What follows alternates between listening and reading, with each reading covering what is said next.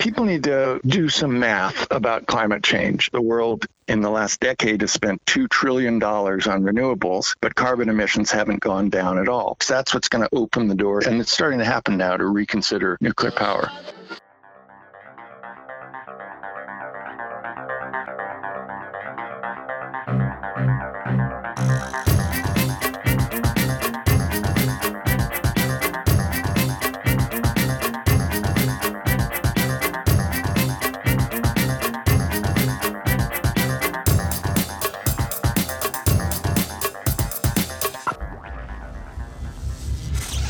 This is Energy Cast, and I'm Jay Downhauer. Today, we're talking about the balance between carbon emissions and the way forward for both the developed and developing world. At the end of every episode, I offer my guests a chance to give their thoughts on different energy technologies, and if you've noticed, no guest has ever sliced the pie the same. I'm a firm believer in the concept of everything, everywhere, all the time. Every energy source deserves a place in the mix, and to rely too heavily on any single source just runs a dangerous risk. Just a decade ago, natural gas prices fluctuated fluctuated wildly. This created headaches for producers and consumers alike. Countries that impose tough penalties on carbon emissions with massive coal fleets have had to change their product mix, often painfully, and these days we are seeing challenges with supply in the areas that have gone full throttle on renewable energy. I've said it before and I'll say it again. I've never wanted this show to be about climate change. Enough shows do that. We want to talk about energy solutions and energy needs. But when I was sent a copy of the book written by my guest, the angle by which he and his co author approached greenhouse gas issues definitely had my attention. Not to spoil the headline, but it is adamantly pro nuclear, extremely skeptical of renewable energy, and very critical of an environmental community that got us here. It's a corner that they've been painting themselves into for the past 40 years, so consumed with painting nuclear power with an evil brush that when climate change became the world's chief environmental concern, they had tarnished the one power source that could provide a abundant, affordable, reliable, carbon free energy. In fact, countries like Germany, which have massive fleets of nuclear plants, have shuttered several of them in favor of renewables, and as a result, coal or gas fires up when renewables are not available, resulting in higher carbon emissions, not less. Next month marks the 40th anniversary of both the China Syndrome and the Three Mile Island or TMI incident, which nuclear power foes still cite as two of the biggest arguments against the industry. Our guest agrees. For those who may not remember, Jane Fonda and Michael Douglas star as local TV news crews doing a profile piece on a fictional nuclear power plant. Hello, this is Kimberly Wells, and I'm here at the Ventana Nuclear Power Plant. We're going to focus on nuclear power. That almost magical transformation of matter into energy that the experts tell us may be our best shot at energy self-sufficient. Cut. What happened? Reminds me of people I worked with. Douglas, the cameraman, already has a chip on his shoulder. Gibson's talking, you're listening, right? Uranium, huh? They make the bombs out of that little stuff, don't they? Ooh, they didn't mention that, did they? Wait till you get in that other room and get that radiation all over that cute little body. As a former TV news producer, I love it when movies reveal they don't know squat about how TV news really works. Like when Douglas treats an interview like it's a movie scene. Okay, that's a cut. That was great. Uh, let's get a reaction shot on Kimberly over You don't here. do it again? No. Yeah, great. you don't say cut when you're taping a TV interview. Anyway, during the visit, there's an equipment malfunction, which Douglas secretly records and later shows to some nuclear experts. Jack Lemmon plays the operational shift supervisor who is on hand during the incident, which he discovers was an indication of a larger problem at the plant. When he tries to alert his bosses, he's told to pipe down, and in the third act, he takes matters into his own hands. The plant malfunctions anyway, all because the plant owners are too greedy to take an outage. The China Syndrome refers to a nuclear meltdown in which the reactor would theoretically melt all the way through the Earth to China. Now, I was skeptical after renting the movie, so I decided to ask an expert.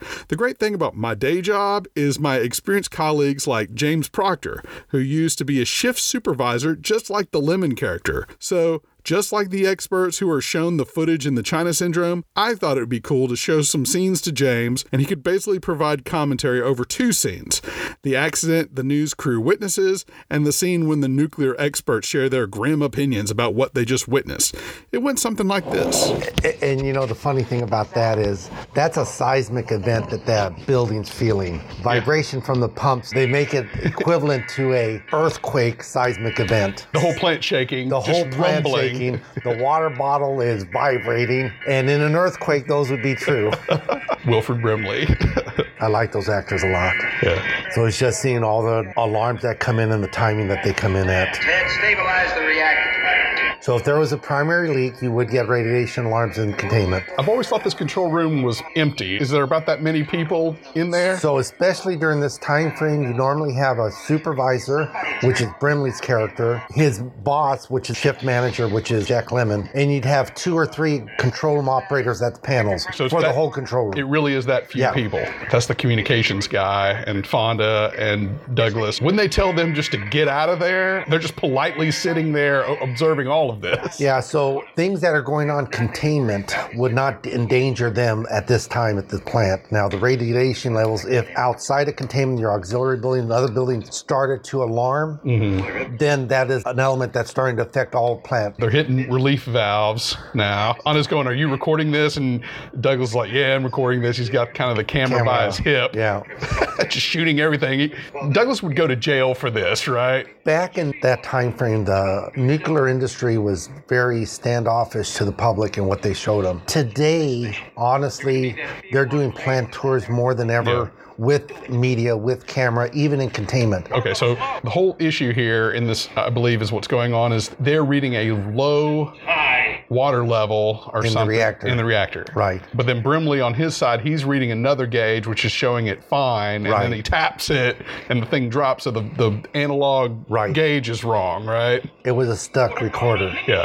That actually has feasibility, stuck Mm-hmm. recorders. TMI had some elements of these things going on. They had a stuck open safety in the primary, they had conflicting indications, they had all those things going on. Is and make sure that they stay there. Now he's seeing that he's got a real event, and he is trying to warn the people that are in the plant. There's a turbine building here.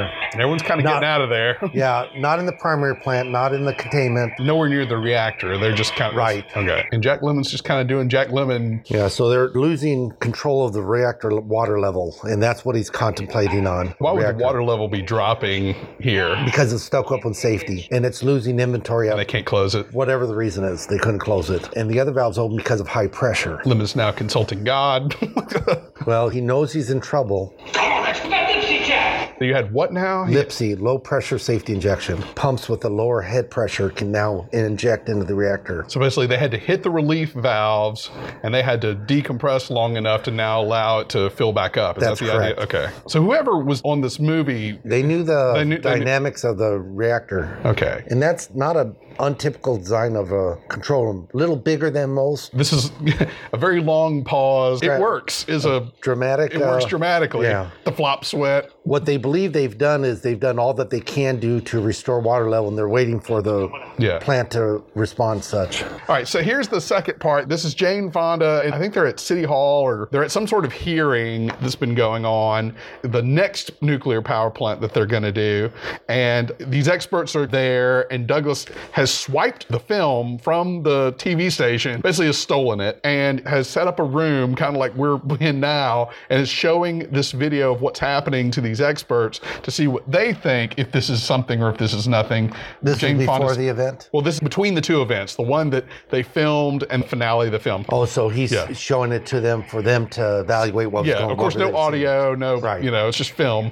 I may be wrong, but I would say you're probably lucky to be alive. For that matter, I think we might say the same for the rest of Southern California. Now this is where they kind of go off the deep end here. I don't know. They might have come close to exposing the core. If that's true, then we came very close to the China syndrome. The what? Now that's where it goes kind of nuts. If the core is exposed, for whatever reason, the fuel heats beyond core heat tolerance in a matter of minutes. Nothing can stop it. and it melts right down through the bottom of the plant, theoretically, to China. Ironically, TMI 2, where we did have the accident, was in Pennsylvania. Yeah, right. I, I the just size find of that Pennsylvania. Yeah. the size of Pennsylvania. So a little prescient on that deal. Okay, so so let's unpack what this guy is saying because he's saying a lot of nutty stuff that I think is still kind of with us 40 years later. So he's saying basically, oh God, where does he even start? Basically, the water level would get down below the core, the core would overheat, and then basically it would just melt down through the earth into groundwater cause a plume of radioactive cloud of that, and then it would be uninhabitable. So, as usual, there is elements of truth to what he said there. The uncovered portions of the reactor core will eventually overheat and start deforming. In example of TMI, they did have total core melting, but it was all contained as it was designed to contain. That was the theoretical fear that you would have an uncontrolled melting issue of a core going through the ground. And obviously, that's not true or accurate. And so, uh, what kind of safety measures do they have to prevent it to getting to that point? TMI caused the nuclear industry an incredible shift in so many areas. It caused a ton of regulatory changes to existing reactor plants and future power plants in the United States. Thankfully for that, for the most part, the world follows a lot of what the United States does. Not necessarily everything, but a lot. So there you have it. A lot there that was pretty accurate, but just enough meltdown melodrama to ensure 40 years of nuclear hysteria. My second guest today is Joshua Goldstein, professor at American University in Massachusetts and co author of A Bright Future How Some Countries Have Solved Climate Change and the Rest Can Follow. His co author, Staffan Qvist, has a PhD in nuclear engineering and also consults for the Clean Air Task Force, which is a forward looking environmental group we had a longtime friend of mine from the organization on back in episode 15. I hope you enjoy my conversation with Joshua Goldstein.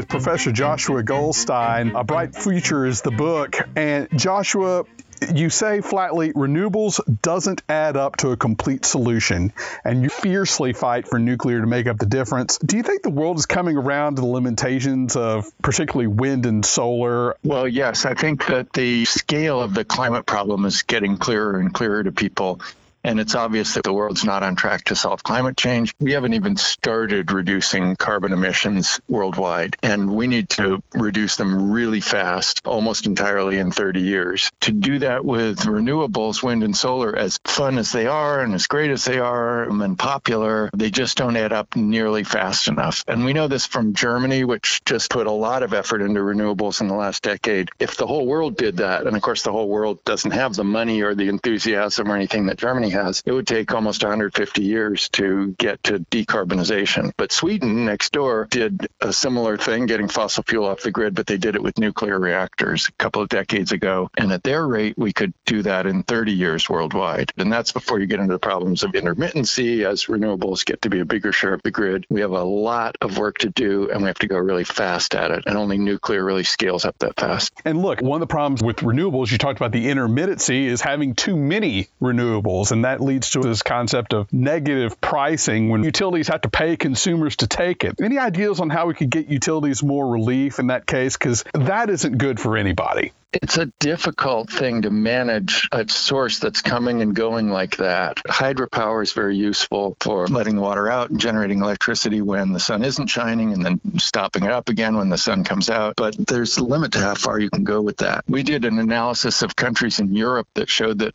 there was an entire week when neither solar nor wind combined are up to 10% of capacity. So if you're trying to get 100% renewables and you got a whole week when nothing's producing, where's that going to come from? Yeah, and you talked about rooftop solar. What do you think about that new California mandate? All new houses have to have Well, rooftop solar. You think that's misguided? Yeah, I, I'm not a big fan of it because utility scale solar is getting really cheap, but rooftop solar is still pretty expensive. You're mandating a cost on everybody for what's not really a very efficient way to generate clean electricity. And what I'm really not a fan of is that California is planning to take offline its last nuclear power plant, and that's a lot of clean electricity. And then they're paying this kind of premium price to put solar on rooftops. So you end up with among the most expensive electricity in the country in California. And yet you're still at, you know, a pretty small fraction of the grid. It's only going to get a lot more difficult to manage as you go along. You talked a little bit about hydropower. I've spoken to several hydroelectric folks. They say the issue isn't environmental, it's regulatory. And I think a lot of people in their imaginations think that we would have to flood another valley. But the statistic is, is only 3% of our existing dams are electrified. So why don't we power up more of them? So I think it's about 20% of our electric dams that are generating some electricity.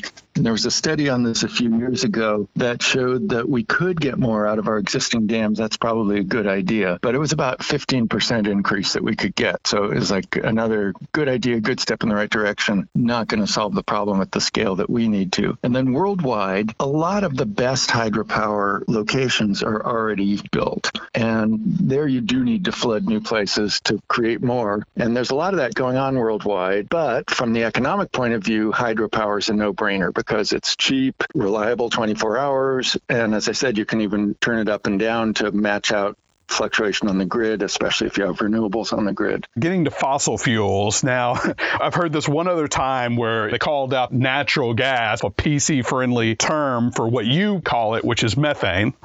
what about things like carbon capture and storage? I've talked to environmentalists who say that, look, if you really want to do a net reduction in CO2, why don't you start really investing in carbon capture and storage and start capping the fleet as it is? Now, I'm not talking about building a wave of new coal plants, just cap what's there and probably what's the most cost effective. What do you think of that? I would distinguish coal from natural gas or methane here. The efforts to capture carbon from coal plants just have not been successful to date. I think we should keep trying. It's a good thing to put research money into, but I wouldn't count on it. Right now, it's just not economical. Methane, by contrast, is looking promising. There's a company called Net Power, and that's got a pilot plant that offers, if it works, to capture the carbon while generating electricity from the methane and operate at pretty much the same cost as the plant that doesn't capture the carbon. That's promising. That's good. There is another problem with the methane, though, and that is that when it leaks, it's a very potent greenhouse gas, especially in the Russian distribution system, very leaky. If Germany brings in natural gas from Russia, there's a lot of that methane's also leaking into the atmosphere and undoing some of the good that might be done from, say, switching from coal to methane.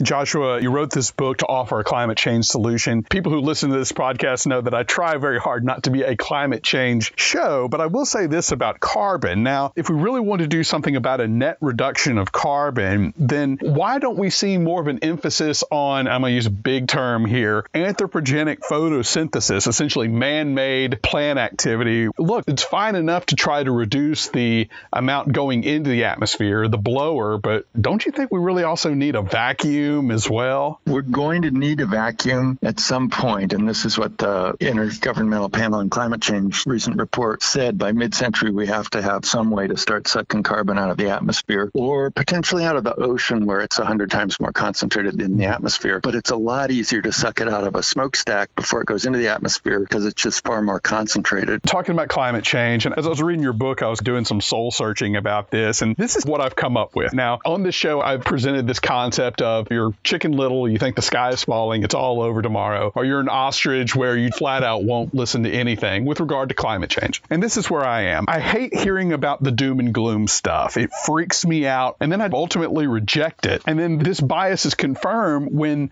the worst case predictions, which seem to be by definition the predictions, when those don't come true. And yet I believe we need to wind down carbon emissions. Do you think that maybe the political right in particular has been turned off on carbon policy because they find find this chicken little talk offensive. Do you think maybe there needs to be a better argument than simply scaring people to take this seriously? I think there does need to be a better political discourse on the topic, that's for sure. It's extremely divided now, and the thing that predicts how a person feels about climate change is not how knowledgeable they are about it or how much they care about the world. It's their party affiliation. People on the right say climate change equals Al Gore. If he's against it, I'm for it. And the same thing on the left. And they're not talking with each other. But in general, I would take issue with your idea that predictions are not coming true. I've been following this for several decades now Scientists are actually being pretty cautious about calling what they think is going to happen. But here's the catch what's turning out badly is not really going to materialize for decades or in some cases centuries into the future. The chicken littles that say climate change is here, we see all these hurricanes happening and all that. Yeah, there's changes a little bit in the weather patterns, more fires, more droughts, and all of that. But that's not what we should worry about. We should worry about the big tipping points. We may tip the world's climate into disastrous outcomes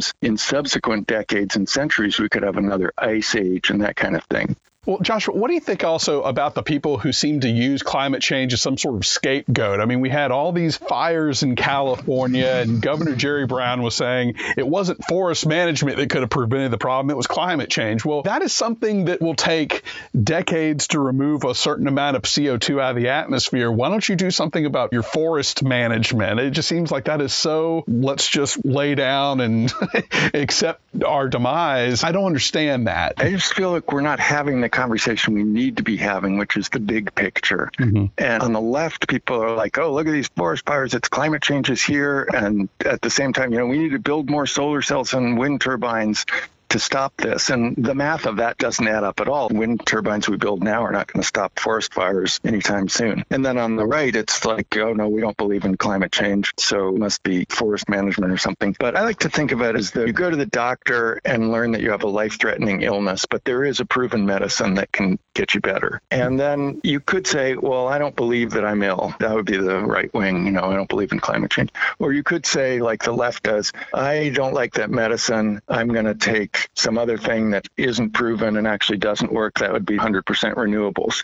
Or you could be like yourself and most people and just say, ah, we're going to die. You know, I can't do anything. I can't think about it. What we're saying in this book is use the medicine that's proven to work, which is nuclear power. We can build this out. We can scale it up fast enough and we get on top of this problem. That's why we call it a bright future.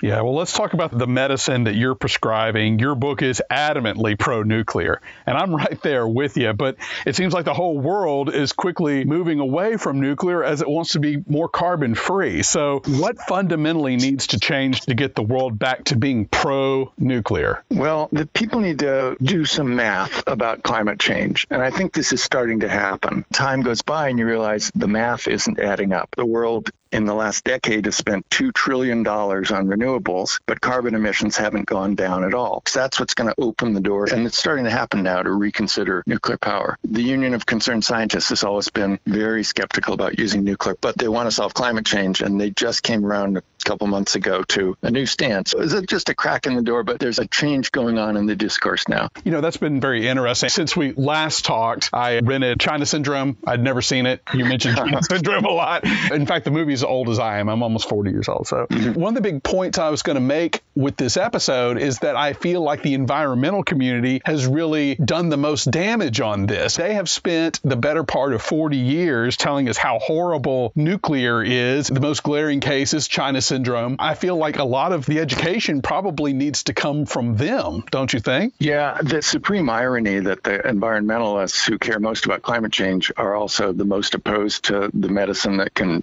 fix it. But I understand it. I started out there myself back in the 1970s in California. I was a young activist. There was a whole ideology that went with it, and it had to do with technology is bad, back to the land is good, natural is good, natural organic, locally sourced, sort of this whole feeling small is beautiful. And that is not nuclear power. You know, nuclear power is technology, it's large. And then overlaid on that, the Cold War, and we're all hiding our heads under the desks when I was a kid. And so people got confused nuclear weapons versus nuclear power. You know, spoiler alert, they're not the same thing. But people crosswire them. If you say no nukes, it might mean no nuclear weapons, it might mean no nuclear power. Then these environmentalist groups got set into this ideology and adamantly opposed to nuclear power. And it became a source of a lot of their support, their donations, and their own esprit de corps were so anti-nuclear. Turn out in the streets, it was a cause people got behind. And out of that came hundreds of millions of dollars of publicity and propaganda, for lack of a better word, about the evils of nuclear power. And the nuclear industry's been a bad proponent of its own position. Part of that's because the nuclear companies also own a lot of fossil fuel companies, so they don't really care if they're generating from nuclear or from methane. You just protest um, the same guy. And, yeah. And part of it is that they have the idea that that if they keep telling everyone how safe nuclear power is, which it is, we can get into that. They say safe, safe, safe, and people just hear it must be dangerous. Otherwise, why would they have to keep telling us how safe it is? So there's a breakdown in the ability of the public to assess costs and risks here. And then overlaid with the fictional accounts that sparked the public imagination, like the movie China Syndrome with Jane Fonda, which unfortunately happened at the time of the Three Mile Island accident.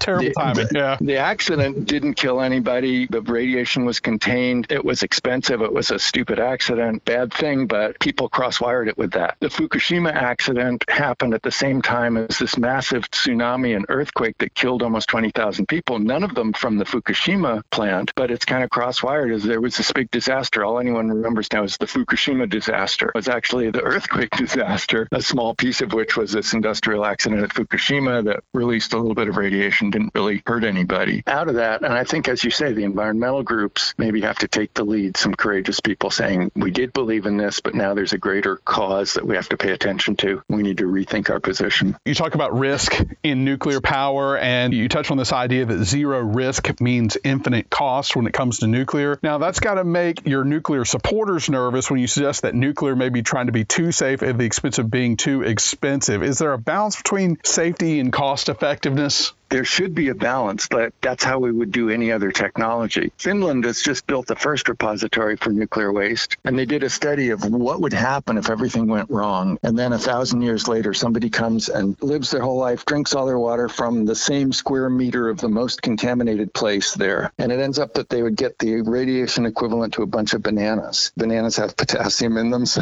they're slightly radioactive. The idea that we're going to get radiation down to zero, get risk down to zero, it's insanely expensive expensive and it's driven the whole industry onto the ropes just when we need it to be building up and getting more robust. I'm curious what the nuclear industry would say to this claim that you're making that the nuclear industry doesn't have to be 100% safe. Yeah, I mean, it's common sense, but what do you think they would say to something like They've been hit over the head for so many years with any little thing that goes wrong is a disaster for humanity that they feel like all it would take is one little accident and the whole industry would probably shut down worldwide. So they're just extremely cautious and they don't want to hear that, hey, loosen up and get the costs down and even if it's a little less safe.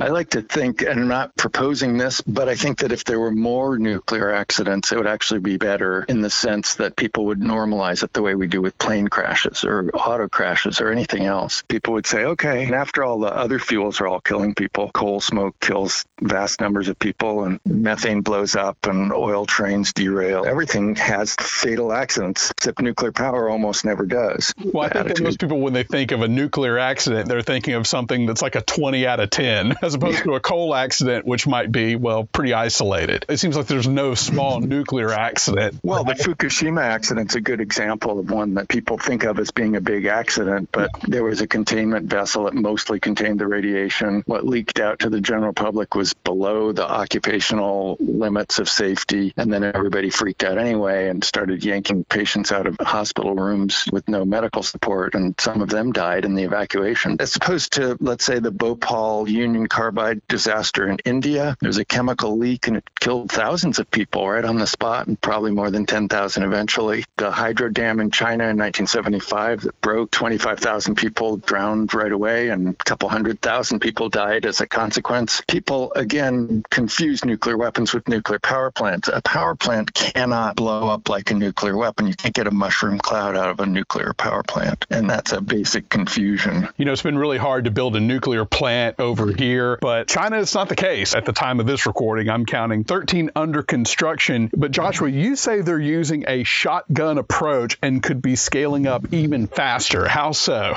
Well, China has, in addition to the ones under construction that you mentioned, they also just finished the first Westinghouse AP1000 to go onto the grid and the first European EPR reactor. They're building their own designs based on a South Korean EPR 1400, sort of a similar design to that. And then they're working on thorium reactors and molten salt reactors, floating reactors. There's just a whole variety of things. But the reason I say shotgun approach is that they haven't picked one thing that they can really build out at scale fast. And so they're still burning pretty much as much coal as ever, half the world's coal. So if they wanted to get the coal off the grid, which would be also very good for their air quality, they could get that coal off the grid by scaling up nuclear power really fast. But what they'd have to do is to pick a design or maybe a couple of designs and get really good at building them, hundreds of reactors, not mm-hmm. 13 at once. The concept is to build nuclear reactors centrally in factories or shipyards, instead do them more like Boeing jetliners rolling off an assembly line and then ship them out to where they're going. That would be a game changer, I think.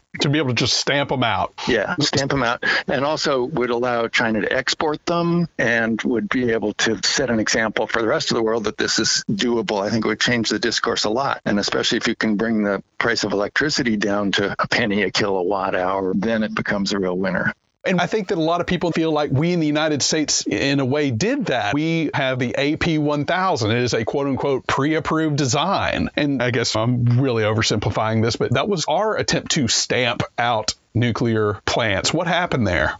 Yeah, and why is it that the first AP1000 to come online is in China? yeah, and look, I've talked about this in the show. I have coworkers who came from the VC Summer plant. They were going to do an AP1000 and it didn't work out. They canceled the plant right? The costs just escalated yeah. incredibly. What's happening is we have the cost of the first one off the line. If you think of a computer chip, let's say the iPhone, it costs $2 billion for the first one, and then the next one costs a thousand bucks. You know, the first of a kind is always going to be really expensive. And the United States didn't build reactors for 30 years, pretty much. And we lost an entire generation of people. And then we come along like, let's build reactors again. In fact, let's build this AP1000. There's a couple of other designs that are brand new designs but we just don't have the experience. We're not stamping them out. And the first of a kind gets out there, and then you have to tweak the design. Then you go starting to build it, and the design's changing, and the regulators are changing things, and the environmental groups are filing lawsuits constantly and lying down in front of your bulldozer. and then eventually you got the $12 billion plant for a gigawatt that the South Koreans can build for $2 billion. Yeah. So yeah. does it mean that nuclear power is too expensive? We should give up on it, or does it mean we should do more of what the South Koreans do? Build it over and over. The same team builds it over and over. And the guy that's running that team calls everybody together once a week and says, How do we bring costs down? That's something we're just not focused on here. Here it's like, How do we make this even safer than safe? Going from developed, very developed countries to the developing world, and this is something I talk about a lot on the podcast. I I love talking about bringing energy to the developing world. I like what you said about these small villages in these developing parts of the world demanding what you call real electricity, not fake electricity. Tell us what you mean by that. Well, there was a village in India where the environmental groups from the West came in to give them solar power and renewable energy and batteries. And immediately they want to buy refrigerators and air conditioners and start using electricity. So the demand was more than projected. Then it turned out the batteries don't hold enough power to run things around the clock. The whole system was undersized for what people needed. So they raised a big protest about it and they got the politicians to come in and extend the grid to their village. By the way, a grid that runs on coal. But that was their slogan was we want real electricity, not fake electricity. Yeah, you get a taste of it, you're going to want more than the pump in the middle of town doing your well water. And here's where I don't agree with this environmentalist ideology that I had decades ago. The idea that small is beautiful and that we should go back to the land and that technology is bad. People in poor countries lift out of poverty on the back of energy. And if it's fossil fuels that's the cheapest as it is right now, then that's what they're going to use. And so now people in India want air conditioners. And if you just add up how much electricity is going to go into the demand for air conditioners, in India alone, it's just huge. But this is a good thing. Energy is good for poor people. And the idea that people in poor countries should consume less energy because we people in the rich countries have already used up all the carbon that we can put in the atmosphere, that's not going to fly. Yeah, I loved it in the book when you talked about this being a moral right that people have to electricity. Yeah. Another big issue for a lot of environmentalists has always been overpopulation, right? The population bomb was a popular book in those circles. And so one of the great things that you brought up in the book was this idea that yes, electricity will bring people out of poverty, but it will also lower birth rates where people aren't having 20 kids. you know, this is really well established. As incomes rise, you start out with poor people with very large families because a lot of their children are going to die, and it's their social security to make sure some of them are going to stay alive long enough to help them when they're old. As their incomes go up, they have fewer children because they see that more of their children are surviving, and because the women have access to education and can plan their families. So the birth rate goes down, and it's gone down very dramatically as part of this process of rising incomes in the poorer countries. What you want to do to solve the population issue is give people more energy and raise their incomes, and then they'll have fewer children, the population will level out. Right. And one of the points that you made here is we talk so much about if the United States built, heaven forbid, another coal plant, but then you're also talking about you have a billion people without power, and many of them live in areas where the only thing that's available to them is lignite, very dirty coal. And look, I mean, the United States, even under President Trump, carbon emissions have gone down, even without Paris Agreement, even without any of that. One of the big issues has got to be how do you energize all of the developing world and not blow up the carbon emissions numbers, right? Right. That's a big question. The short term version of that is how do you get China to stop emitting so much? Because they're now emitting more carbon than the United States and the European Union combined. Mm-hmm. Mm-hmm. They've just grown so fast. In one sense, the Western industrialized countries like the United States have just exported their carbon emissions to China. True. The steel that was used in the San Francisco Oakland Bay Bridge came over from China. They counted on China's carbon emissions. The Western countries becoming post industrial and using less energy, and yet importing everything from China that uses more energy. And then uh, one of the chapters you talk about, wrapping up, is a tax on carbon. What do you think about the recent riots in France? That was from an imposed massive carbon tax on gasoline. The whole country almost tore itself apart over something like that. And that's a challenging thing, Joshua, because you're taxing gasoline. People don't have alternatives to switch to other than they drive less. But say we did this in the United States, you can't exactly take a subway in Enid, Oklahoma. you know, you don't have any alternatives to that. Has maybe the riots in France and, and what that meant to those people, has that maybe colored your support for carbon taxes, or do you think they are definitely appropriate in some places? Well, they're certainly appropriate, and economists will tell you that they're the best way to accomplish carbon emission reductions because they operate quickly and across the boards instead of going in and trying to regulate emissions from cars and subsidize solar and all these government policies that are kind of piecemeal the carbon pricing would go across the board. If you want to pollute more, you're going to pay more, and people don't want to pay more, so they change their behavior. So that's all great. But as you say, the problem has been the politics of it. France, the effort to pass carbon pricing in the state of Washington in this last election, which failed at the ballot box. And before that, the government of Australia had put in a carbon price and was voted out of office. Probably the best proposal in the United States is to put the price on carbon and then rebate it to the people in some kind of dividend. But the details of getting that to work politically, very tricky. Certainly. And you know, I thought about this too. Is this decision about what kind of energy you're going to use, carbon intensive or not, gasoline aside, it seems to me that's more of a decision that happens on a utility level. People paying their electric bills aren't choosing, yes, I want more coal. Most of the time, most people don't know where their electricity came from. This is why I think the real game changer for nuclear power will be mass production, stamping them out, as you said, and bringing the costs down lower than anything. Because expecting people to change their behavior because of some moral rationale never works very well. And the thing that works really well is to offer, whether it's an American or the farmer in India, something that's better and cheaper. Absolutely. Joshua, I'm going to finish with a lightning round of your thoughts on different energy technologies. And I know we've talked about a lot of these families of technology technologies throughout this interview, but really quick summary of where you think all these different technologies fit, starting with natural gas, or as you are calling it, methane. Yes, methane is cheap, it's plentiful, it's half as polluting as coal, which is good, but not that good. The big problem is about the leaks along the way, which are very potent and haven't been dealt with yet. Crude oil is essential for the transportation systems. And if we're going to decarbonize the world, we're going to need some alternative to it. Ideally, you'd have cheap electricity from a clean source and produce substitute drop in fuels through some process that would turn that electricity into something that would look like gasoline to your car. And pretty firm on your opinion on this one nuclear.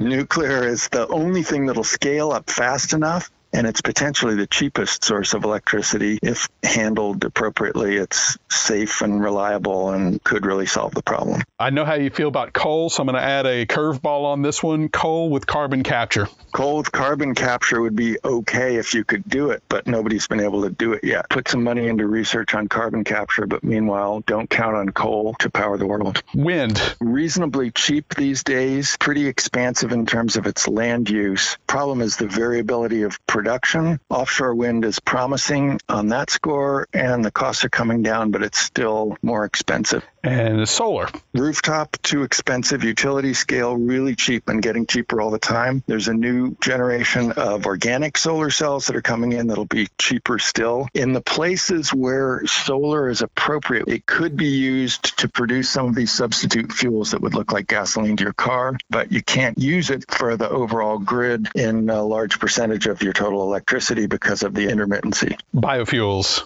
Biofuels like corn based ethanol are problematic and they have all kinds of unintended side effects, like what they do to the price of corn in Mexico. And we're using the corn here for ethanol. But the biofuels that would be like electric fuels, cheap electricity, run through genetically modified bacteria, that's promising. I think we should be researching that. Hydroelectric. A no brainer if you have the resource. It's cheap, it's reliable, it produces what the grid needs. The problems are it's environmentally destructive, and most of the good places in the world are already dammed up and used. So it has limited scalability. One that I find that we don't hear enough about geothermal.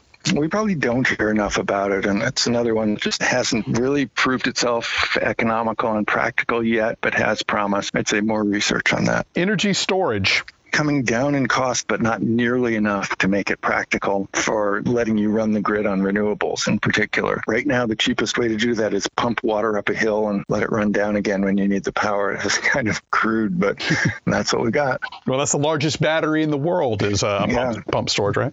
That's uh, right. Electric vehicles. I drive one, have been for a decade, and I think they're fun. They have not been taking off with the public imagination the way people hoped a decade ago ago. But on the other hand, Teslas are cool and they might yet come in. It's one of the several options to clean up the transportation sector. We talk a lot about environmentalists on this episode, and this is one of their big champions for a solution is energy efficiency. I'm all for it. I'm one who always goes around turning off the lights because of my old days as an environmentalist, and, and I'm still an environmentalist, but it's not the thing that's going to solve the problem of climate change. All the efforts to make automobiles more efficient in the United United States. At the same time, we've been driving more miles per person over the years. They cancel out completely. Overall, it's not reducing the energy use in the world. We're going to need more energy, not less. And we know you're a big proponent of nuclear fission. What about nuclear fusion? There's some promising research on it, and it's another category I'd say more research, good idea. Don't count on it. Might be really important in the second half of the century. All right. Joshua Goldstein, A Bright Future, thank you so much for your time. It's good to be with you. And if people want more info, there's a website at brightfuturebook.com.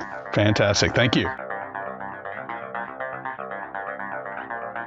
That was Joshua Goldstein, professor and co author of A Bright Future, which is available now. It was a quick and engaging read, and I hope you pick up a copy. I want to thank Joshua for his time, and I wish both he and his co author, Staffan Qvist, the best of luck with the book. And special thanks to Andy Davis with Press Shop PR for sending me an advance copy of the book and setting up the interview. And last but not least, I want to thank James Proctor for sitting down and watching The China Syndrome with me. It's an honor to get to work with folks like that every single day. All guests are sent the raw and completed audio the week of release. So far, no complaints. Be sure to leave us a positive review on iTunes. That gets the word out. Music was produced by Sean Stroop at Stroop Loops.